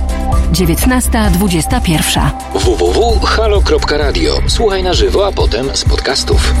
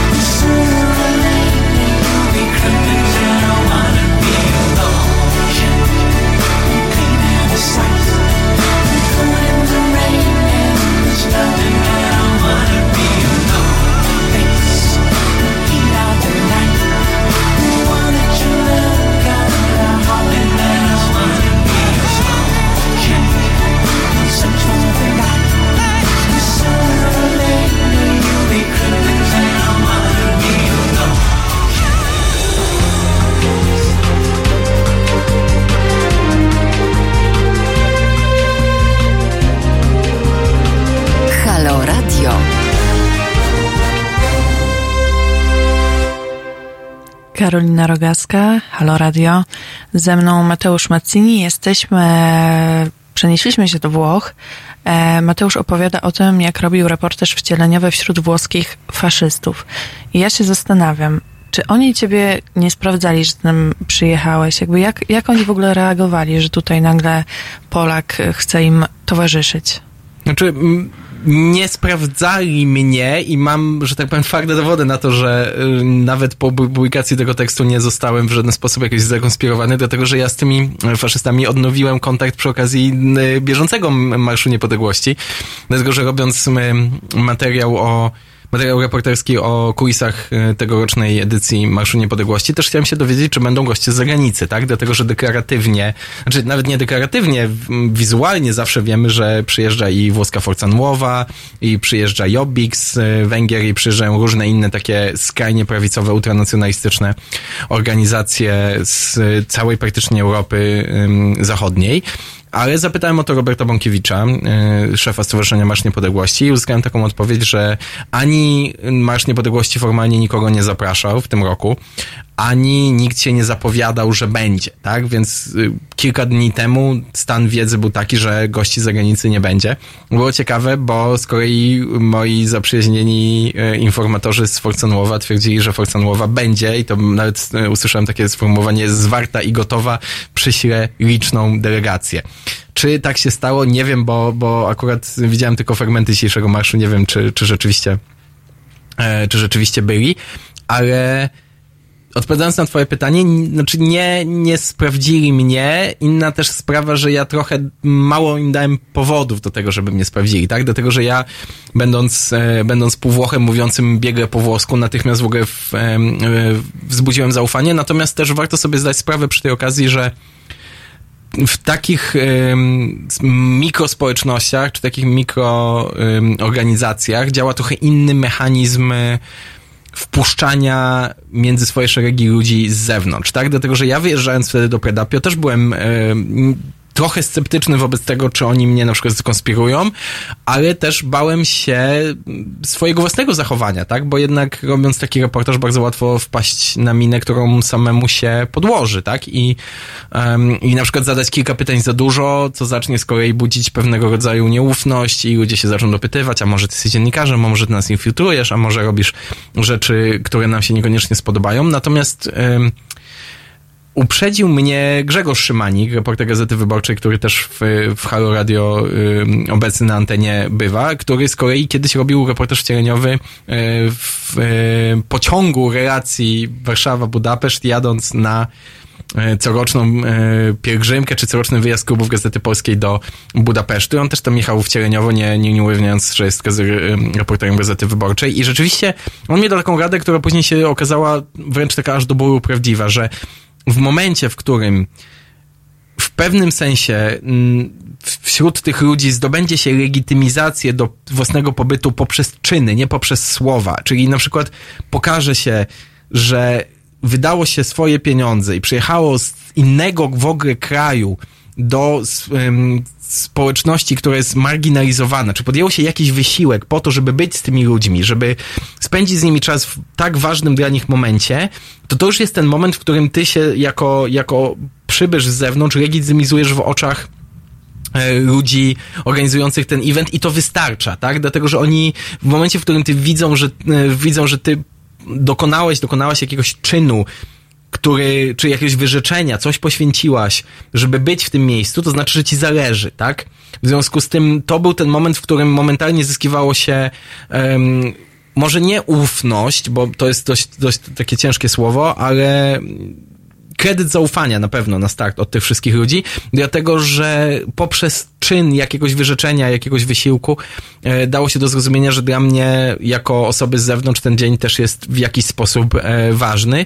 I, i, I rzeczywiście potem miało to swoje przełożenie w tym, że ja praktycznie nie musiałem za bardzo pytań zadawać, bo ci ludzie w momencie, w którym mieli kontakt z osobą spoza ich tego natywnego środowiska i mogli komuś innemu opowiedzieć swoją wizję świata, to ja na takie bardzo krótkie, wręcz organizacyjne pytania typu, co się teraz wydarzy, dokąd jedziemy, dokąd idziemy, dostawałem 45-minutowy wykład na temat ich wizji świata, dlatego że po prostu to są też grupy, które są w bardzo mocny sposób marginalizowane, więc w momencie, w którym przyjeżdża ktoś z zewnątrz, którą oni mogą opowiedzieć, kto chce ich wysłuchać przede wszystkim, to zamieniają się praktycznie w takie pozytywki tłumaczące ich własną wizję rzeczywistości. Mhm. E, to w ogóle ciekawe jest bardzo, co mówisz, bo bym w życiu o tym nie pomyślała w ten sposób. Raczej tak sobie przynajmniej myślę, no nie jestem na ich miejscu i, i nigdy nie będę. Ja bym wręcz się stała jeszcze bardziej podejrzliwa, jakby ktoś właśnie mm, specjalnie przyjechał gdzieś z daleka, tym bardziej, że oni mówili, że jakieś tam służby mają na nich oko, z tego co pamiętam Mhm. ci, że, że czują się jakoś e, obserwowani, to tym bardziej bym była podejrzliwa, ale może to rzeczywiście e, działa, działa w ten drugi sposób. A powiedz jeszcze, bo jestem ciekawa, mm, czy ty miałeś e, przygotowaną jakąś taką spójną historię, kim ty jesteś, jakby oni ciebie e, o to pytali? Znaczy, ta mm, historia była, do jakiego stopnia ona była spójna, to, to myślę, że już w tej chwili nie mnie oceniać, dlatego że na, na szczęście nie musieliśmy jej testować w boju, ale cała ta historia, pod którą ja wjeżdżałem w ogóle do Włoch, to była historia e, przygotowana jeszcze tutaj w Polsce, bo ja chciałem nawiązać jakieś kontakty jeszcze drogą mailową, zanim, zanim wyjechałem. I, I historia była wręcz do bólu taka prosta i e, w moim przypadku akurat bardzo łatwo, e, łatwa do udowodnienia. Mianowicie historia się opierała na tym, że jestem Włochem urodzonym poza e, granicami Włoch, co jest w moim przypadku akurat e, prawdą, bo mój ojciec jest Włochem, matka e, Polką, a urodziłem się tutaj we Wrocławiu, który wyjeżdża do Włoch. No i ja tam wtedy troszkę, troszkę to, to powiedzmy narracyjnie koloryzowałem, bo używam takiego sformułowania, że nigdy nie miałem wiele styczności z włoską historią, czy włoskim patriotyzmem, czy włoską jakąś powiedzmy sferą publiczną, więc chciałbym, chciałbym wyjechać i na własne oczy przekonać się, na czym polega włoski patriotyzm, czy na czym polega pobudzenie w sobie miłości do mojej drugiej ojczyzny. Ja takiego sformułowania z nimi, z nimi ci, że używam. jak o tym mówisz, to ja też ci wierzę. Tak, to, to tylko świadczy o tym, że ta historia rzeczywiście była dobrze, dobrze y, napisana. Ja tam tylko jednego elementu użyłem takiego do uwiarygadniania się, mianowicie pisałem w mailach do przedstawicieli Forza Nuova i do przedstawicieli różnych innych organizacji e, faszystowskich, że nie wiedziałem do kogo się we Włoszech zwrócić, co niejako uwiarygadniało, że nie mam pojęcia za bardzo, co się dzieje we Włoszech, e, więc poprosiłem o radę kolegę, który jest w Polskim Ruchu Narodowym. I to był ten moment, w którym ja, ja nie wiem, czy on w ogóle został przez kogokolwiek wychwycony po tej włoskiej stronie, ale to był ten moment, w którym ja gdzieś tam używałem swojego własnego y, kolorytu, dlatego że no, nie mam kolegi z ruchu narodowego, szczerze mówiąc, i myślę, że gdyby się zapytali o tego kolegę, to by trzeba było ściemniać, no ale z drugiej strony ym, nigdy, nigdy aż tak głęboko w ogóle w rozmowy na mój temat nie, nie, nie doszliśmy, dlatego że ja też po prostu byłem dla nich interesującym przypadkiem i trochę to działało na zasadzie takiego senioratu, E, na zasadzie tego, że, że liderzy tego ostatniego regionu, jak widzieli mnie, młodego chłopaka, który no nie wygląda za bardzo na Włocha, ale do tych Włoch przyjechał jeszcze bardzo dobrze w ogóle mówi po włosku. Myślę, że to był ten moment, w którym oni Mm. gdzieś złapali, złapali nić szacunku czy, czy zaufania, bo jednak przyjeżdża ktoś, kto mówi po włosku i widać, że nie nauczył się tego włoskiego raczej na potrzeby tego reportażu, tylko rzeczywiście coś z tymi Włochami ma wspólnego. No oni trochę mnie tak brali pod pachę i mówili, chodź młody, my ci teraz pokażemy, jak świat wygląda. Więc myślę, że to bardziej em, wynikało z tego, że ci ludzie em, mieli okazję pokazać komuś z zewnątrz, kto naprawdę przyjechał tam słuchać, kto nie zadawał niewygodnych, prowokacyjnych albo wręcz takich e, indoktrynalnych pytań, e, ale, ale przyjechał i, i chciał się zapytać, jak wygląda rzeczywistość i co was denerwuje i dlaczego was denerwuje to, co was denerwuje. Mhm. Czyli byłeś dla nich tym uchem, które w końcu chce ich e, wysłuchać. A ja mm, w ogóle też, jak czytałam ten twój reportaż, to miałam dużo takich skojarzeń między tymi neofaszystami tam, a nacjonalistami tutaj w Polsce, e, ale zanim o te podobieństwa i różnice cię zapytam, e, to posłuchamy Golden Features.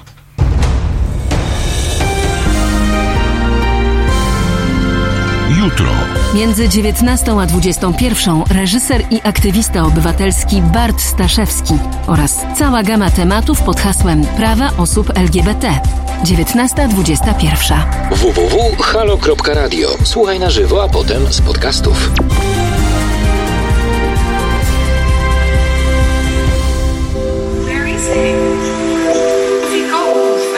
Me blush.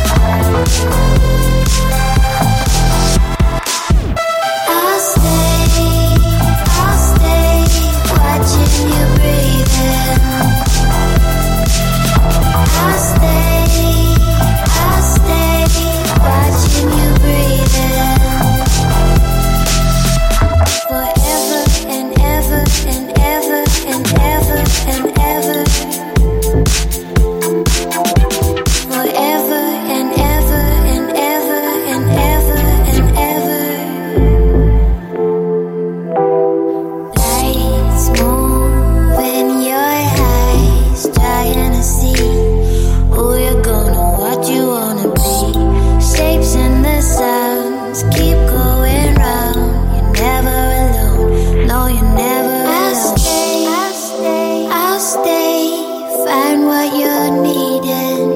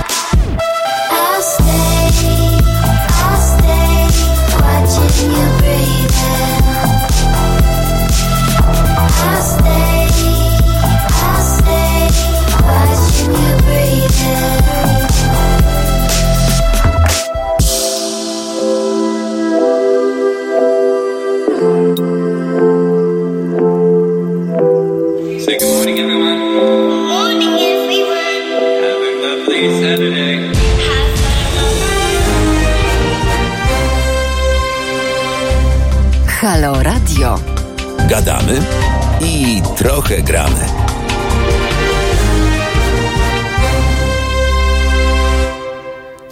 Halo Radio.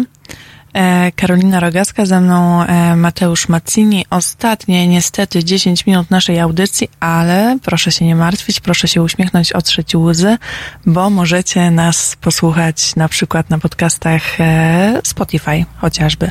Jesteśmy też na innych platformach podcastowych, więc zachęcam. A teraz trochę o tak na, na zakończenie o podobieństwach i różnicach między tymi włoskimi neofaszystami a polskimi nacjonalistami, czy polską skrajną prawicą, bo jeden z swoich bohaterów w ogóle powiedział coś takiego, że każdy Polak, którego zna, to jest bardzo dobry faszysta. Porządny, Porządny, porządny, faszysta. Wszyscy Porządny. Polacy, których znam, to porządni faszyści, tak. E, To jest e, cytat z jednego z bohaterów mojego reportażu, szefa tego zgromadzenia ostatniego regionu, który z no, dużą admiracją i dumą się wypowiadał na temat Polaków jako tych takich naprawdę radykalnych i naprawdę skrajnych e, Europejczyków. Natomiast jeśli chodzi o, o podobieństwa i różnice, to jest w ogóle bardzo ważny temat i można go zawolować w różne anegdotki i opowiadać o nim właśnie na zasadzie tego, że polscy nacjonaliści odnoszą noszą falangi, a włoscy robią wino marki Mussolini. Ale też absolutnie nie należy tego sprowadzać do parteru, dlatego że to jest bardzo niebezpieczna pułapka, w którą można, Mhm. można wpaść. I my się zresztą, mówię my, a, a myślę ja i, i Marcin Kącki, który był redaktorem i opiekunem w ogóle tego pomysłu wyjazdu na reportaż wcieleniowy do Włoch, spotkaliśmy z bardzo mm, dość reprezentatywną krytyką wokół tego reportażu o, o urodzinach Mussoliniego, którą potem zresztą musieliśmy w jakiś sposób e, czy do niej się odnieść, czy, czy, czy, czy ją skomentować. Że ocieplacie E, wizerunek. Że ocieplamy wizerunek, tak, że ocieplamy wizerunek e, faszyzmu, dlatego że przedstawiliśmy bohaterów takimi jakcy byli faktycznie, czyli, czyli nieagresywnych przede wszystkim, nie, nie sie, sieżo- siejących żadnego terroru w tych miejscach, w których się pojawiają i nie, nie pałujących ludzi po głowie. I dlatego myślę, że warto sobie zdać sprawę z tego, że ym, synonimizowanie, czy też, też, też wstawianie znaku równości między osobą o poglądach skrajnie prawicowych, wręcz radykalnych, czy wręcz neofaszystowskich, z kimś, kto jest właśnie ogolonym na łyso skinheadem pałujących homoseksualistów na ulicach Białegostoku, czy jakiegokolwiek innego miasta, albo w ogóle uprawiającym przemoc w y, przestrzeni publicznej, jest ogromnym e, lenistwem intelektualnym i ogromnie niebezpiecznym e, założeniem, w które wiele osób, nie tylko w Polsce, wpada i które jest y, ślepą uliczką, dlatego że jeżeli my będziemy y, szukać faszysty tylko w tym człowieku, który rzeczywiście lata z kijem baseballowym po ulicy, to obudzimy się w kraju, w którym y, rządzą faszyści ubrani w y, garnitury, bo będziemy po prostu ślepi na wszelkiego innego rodzaju przejawy faszyzmu, tak? Faszyzm no swastyka ma 50 odcieni, tak? Można, tak m, parafrazując znany 50. popkulturowy motyw, jest 50 odcieni swastyki i one są bardzo y, podobne do siebie, ale te skrajne też się bardzo mocno od siebie różnią. No jeśli mam porównywać na przykład dekorum włoskich neofaszystów z polskimi nacjonalistami, to one s- w sposobach manifestowania się skrajnie różny, tak? To mamy, na przykład mamy polski, polski ONR, który gdzieś tam jest mocno z, w symbiozie ze środowiskiem kibolskim, który do kościoła wniesie wszystko, tak? Polscy nacjonaliści do kościoła wniosą wszystko. Flary, race, transparenty, e, szeliki, okrzyki, maski i Bóg wie co jeszcze. Jak ktoś chce sobie poćwiczyć wyobraźnię, to polecam obejrzeć zdjęcia z tej pielgrzymki kibiców na Jasną Górę, tak? To wtedy widzimy, co Polacy wnoszą do kościoła. Natomiast włoscy neofaszyści mieli tak niesamowicie wyniesiony wysoko szacunek dla miejsców kultu, że na przykład w momencie, w którym e, wchodzą, wchodziliśmy wszyscy na cmentarz, na którym znajduje się krypta Mussoliniego, to szef y, ostatniego regionu wydał bardzo jasne polecenie, a tam wszyscy wiemy, że hierarchia jest ważna, więc praktycznie rozkaz, żeby wszelkiego rodzaju transparenty i, manifestacje, czy takie elementy manifestacyjne zostawić za bramą e, za bramą cmentarza, bo to jest miejsce kultu i w miejscu kultu polityki się nie uprawia. Potem jak byliśmy w tej willi Mussoliniego, to ym, jednym z głównych wodzirejów piosenek z czasu, takich kombatanckich, z czasów II wojny światowej był miejscowy proboszcz, ale znowu szef e, ostatniego regionu przyszedł do nas i powiedział, że żeby nie intonować żadnych wulgarnych przyśpiewek, dlatego że może to obrazić uczucia e, księdza, dlatego że wtedy wtedy to też pokazało, że o tyle o ile wysokiego szczebla hierarchowie są mocno negowani, to jednak ci tacy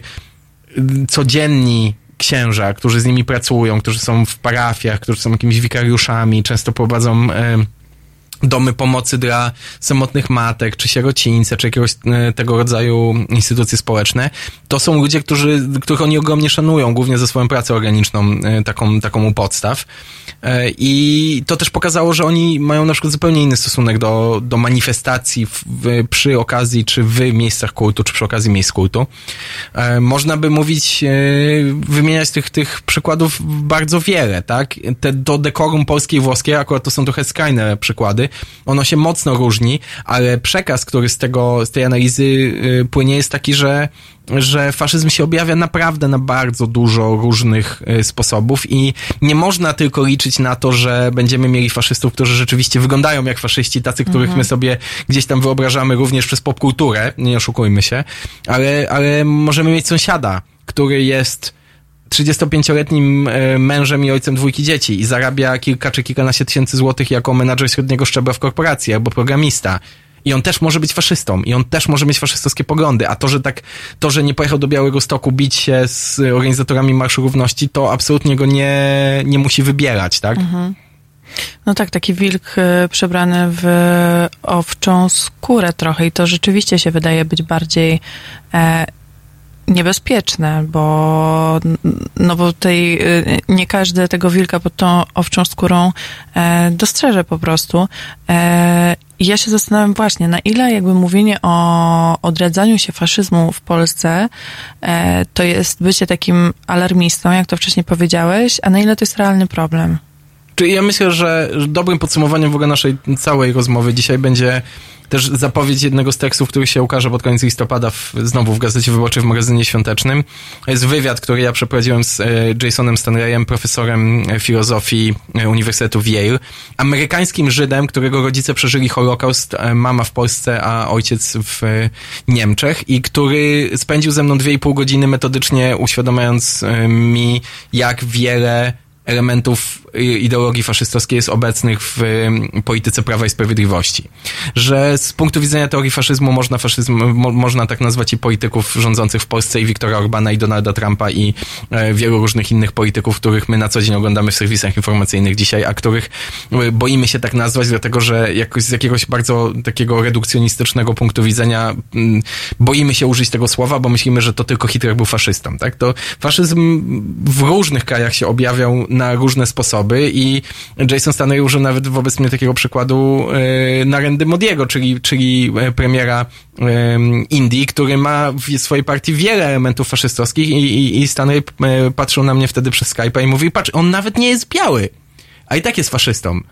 Więc... E, pod wieloma względami takimi zgodnymi z teorią tego, czym jest faszyzm. Więc, więc uważajmy na to, żeby nie popadać w takie lenistwo intelektualne i żeby nie szukać tylko tych, tych dymiących y, pistoletów, bo możemy się potem zorientować, że, że rzeczywiście wiele rzeczy nas jakimś takim szerokim łukiem dobrze zamaskowanych ominęło, a, a na zmiany może być za późno. Mhm. Okej. Czyli po prostu bądźmy z, z, z taką rzeczą do przemyślenia e, Państwa e, dzisiaj zostawiamy, czy wręcz z taką namową do e, bycia uważnym. Może nie popadania w panikę, ale do jakiejś takiej e, uważności. Moim gościem dzisiaj był Mateusz Mazzini. Dziękuję bardzo, dziękuję. E, bardzo dziękuję e, Państwu, że byli dzisiaj Państwo z nami i że słuchali Państwo tego, co mamy do powiedzenia. Chcę jeszcze przypomnieć, że po wejściu na stronę halo.radio e, mogą Państwo wejść e, w zakładkę, która e, jest takimi czerwonymi literami napisane Wspieraj nas z wykrzyknikiem na końcu. Tam można kliknąć i dokonać wpłat po to, żebyśmy mogli się coraz bardziej rozwijać, e, rozwijać, na przykład e, inwestować w sprzęt, który e, tutaj w radio mamy, żeby tych audycji też mogło być więcej. Serdecznie zachęcam do tego, żeby wchodzić na stronę halo.radio e, w zakładkę e, Wspieraj nas, a na koniec mojej audycji zagra e, artysta, którego ja bardzo lubię. E, to jest e, Rodriguez, utwór e, Sugarman. Polecam też, tak na koniec szepnę słówko, żeby obejrzeć e, film o tym artyście pod tym samym tytułem, e, jaki ma utwór, który zaraz Państwo usłyszycie. Do usłyszenia.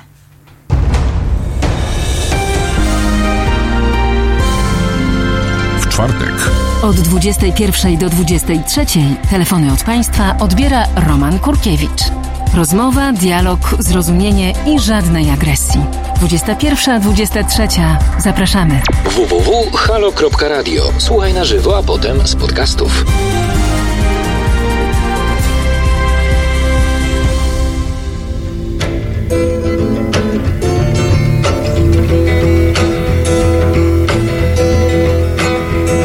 Sugar man, won't you hurry?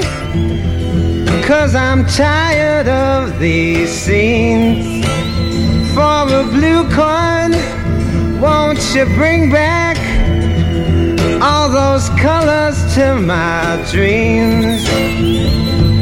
Silver magic ships you carry, jumpers, coke, sweet Mary Jane. Sugar man, met a false friend on a lonely, dusty road. Lost my heart when I found it. It had turned to dead black coal. Silver magic ships you carry, jumpers, coke, sweet Mary Jane. Sugar man, you're the answer that makes my questions disappear.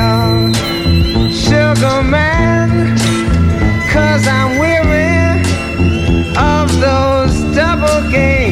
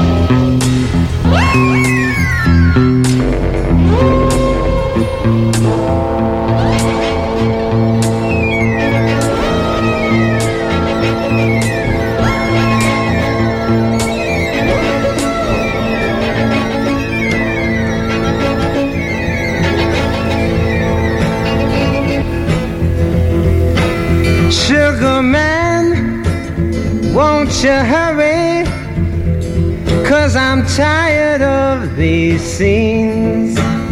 For a blue coin, won't you bring back all those colors to my dreams? Silver magic ships you carry, jumpers,